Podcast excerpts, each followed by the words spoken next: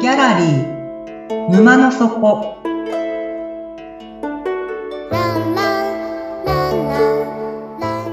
これは月に2回だけオープンする不思議なギャラリー沼の底で店主のオセアンと織りなす抽象画の世界のお話。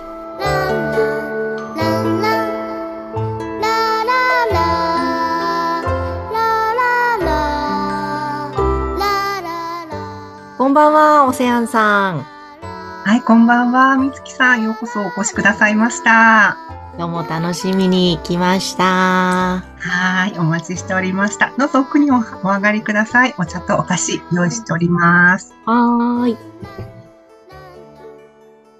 さあみつきさん今回この33話目から35話目まで、うん電車トレインのお話をしたいと思いますはい、電車ですね。なぜなぜ突然うん、なぜ今思われましたねさて思はいました。はい。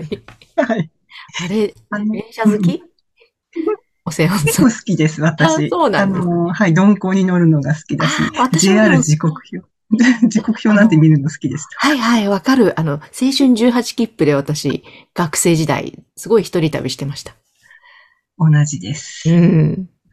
てっちゃんですね、じゃですね。あ。はい。あの、ギャラリー沼の底はですね、千と千尋の神隠しの世界観がベースにあるんですけども、んそのアニメのベースの一つに電車、トレインがあるんです。はい。はい。あれえー出てきまなんとなした。く、そう出てくるんですよ。あのー海の中を、そうだ顔なしと一緒に乗ってくんでしたっけ、電車。そう電車が海の中を走るシーンがありますよね。うん。はい。それとあと冒頭のシーン、ちょっと思い出していただきたいんですけども、はあのね、あの冒頭、トンネル、お父さんとお母さんうん。と主人公の千尋がトンネルをうんくぐるんですけども、はい。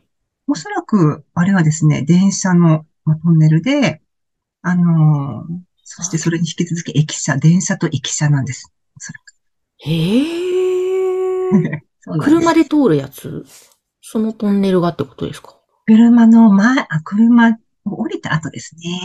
ああ、そうなん、奥に入っていくときのシーンですねほう。うん、この千と千尋っていう物語、ざっくりと要約すると、乗り物を乗り換えるお話と読み取れることができるんです。うん、うん。はい。で、あの、物語の冒頭をもう一回ちょっと振り返るんですけども、10歳の女の子の千尋です、主人公は最初、どんな乗り物に乗っていかいたかっていうのを覚えていらっしゃいますかさっきね、うん、車ですよね。そうなんです、車。はい。あの、お父さんが運転手で、お母さんが助手席にいて、引っ越しの途中なんですよ。うん、うん。うん。で、車に乗っていて、で、あの、道に迷っちゃうわけですね。お父さんの運転で。で、車を降りたところから物語がスタートするんです。うーん。で、えっと、そうなんですよね。だから、さっきも言ったようにトンネルを通って、途中で何か待合室みたいなところも通るんですけども、いで、建物、あトンネルを通り抜けて、こう、上を振り向くと、時計台になっていて、うん苦楽という看板が掲げられているんですけども、おそらくそれは、あの、後に出てくる海原電鉄って読むのかな、うんその、あの、一つ目の駅に当たると思われるんです。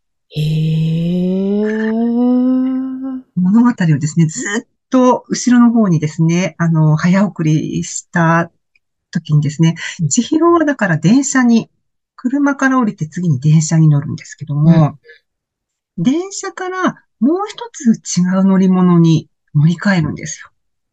へえ。なんでしょう。え、何か乗ってましたっけ出るんです。思い出せない。なんだ これ、まあ乗るという言葉、言い方が合うのかわからないんですけども、あの、沼の底から帰るときに、うん。どうやっって帰ったのか。え、どうでしたっけえ、鳥、鳥の背中に乗って帰ってきた違ったっ けはい、ブーブーですね。 あすいません、勝手にストーリー作ってる。あの、帰り、沼の底からの帰りはですね、竜の背中に乗るんですよ。竜。はいそうだったか。はい、白のもう一つの姿ですね。はい。白はあの白い竜に変身するんですよね。うんその竜の背中に乗って帰るんですけども、えつまり主人公千尋は最初車に乗っていました。うん。で、車から降りて次は電車に乗ります。うん。で、電車を降りて、最後は竜に乗って空を飛ぶという3つの乗り物を乗り越える、乗り換えたことになるんですね。はい。うん。は。い。で、みつきさん、以前ですね、20話目あたりで、あの、次元、ディメンションのお話ししたのを覚えていらっしゃいますでしょうかね。次元 2D とか 3D とかっていう話なんですけ次元が変わる話ど。はい。はい。はい。ざっくり言っちゃいますね。はいあの、まず1次元の線うんうんうんね。次が2次元の平面があって、次が3次元の立体がうんある。はいそ。れを、あの、ディメンション、次元をディメンションっていうので、まあ、2D、3D って言ったりするんですけども、うん。うん。その次元、1次元、2次元、3次元を、あの、乗り物に以前例えたことがありました。うん。うん。あの、1次元の線っていうのは、こう、移動できるのは前後だけなんですね。はい。うん。これをじゃあ乗り物に例えると、まあ、あ、レールの上なら移動ができる列車っうん。ていうのがこの1次元。うん。うん。はい。次、あの、平面。だから今度前後に加えて、左右も移動ができる。うん。で、これ乗り物に例えると、あの、車とか船とかうん。ですね。じゃあもう一個次元が上がって3次元になると、今度は前後と左右と、もうひ、もう一つ移動方向が増えるんですけども、飛んだりという。そうです。上下という動きができるようになるので、これを乗り物に例えると、飛行機とかうん。ヘリコプターとか、はい、そういったものになります。はい。はい。ということは、うん。主人公の千尋が車から電車に乗り換えたわけですね。はい。はい。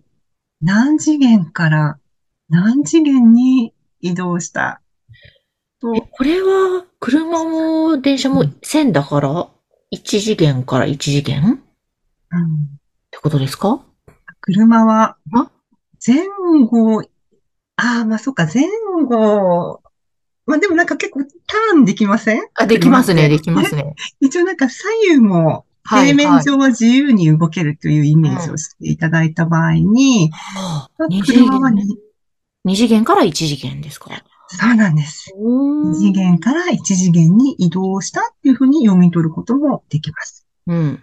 で、最後、竜に乗って空を飛んじゃうわけですよね。うんっ。ていうことは、空を飛んだってことは何次元に移動したんですか一気に三次元ですね。 ?3 次元に一気に移動するわけですね。うん。はい。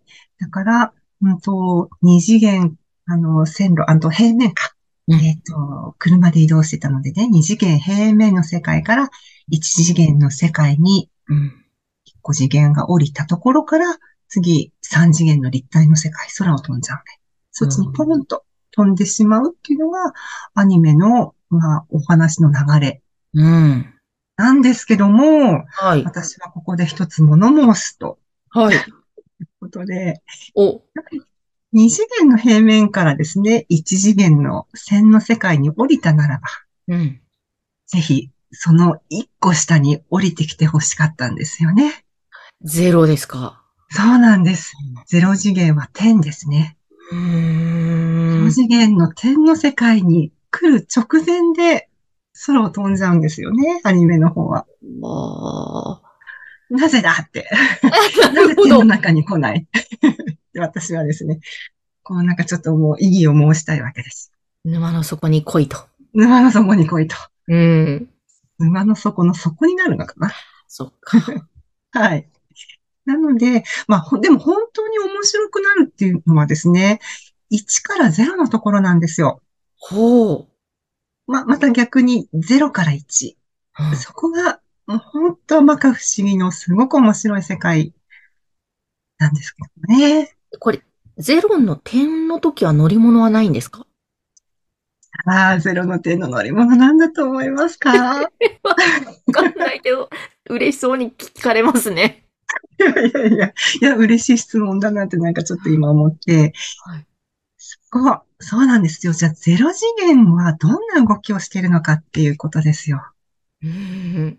はい、それをですね。だってね、あの3次元が立体で縦横高さをこう自由に動ける。うん。で、そこから1次元下がると、まあ、あの、平面、うんちょっ。と動きが制限されるわけですよね。は平い。面の世界。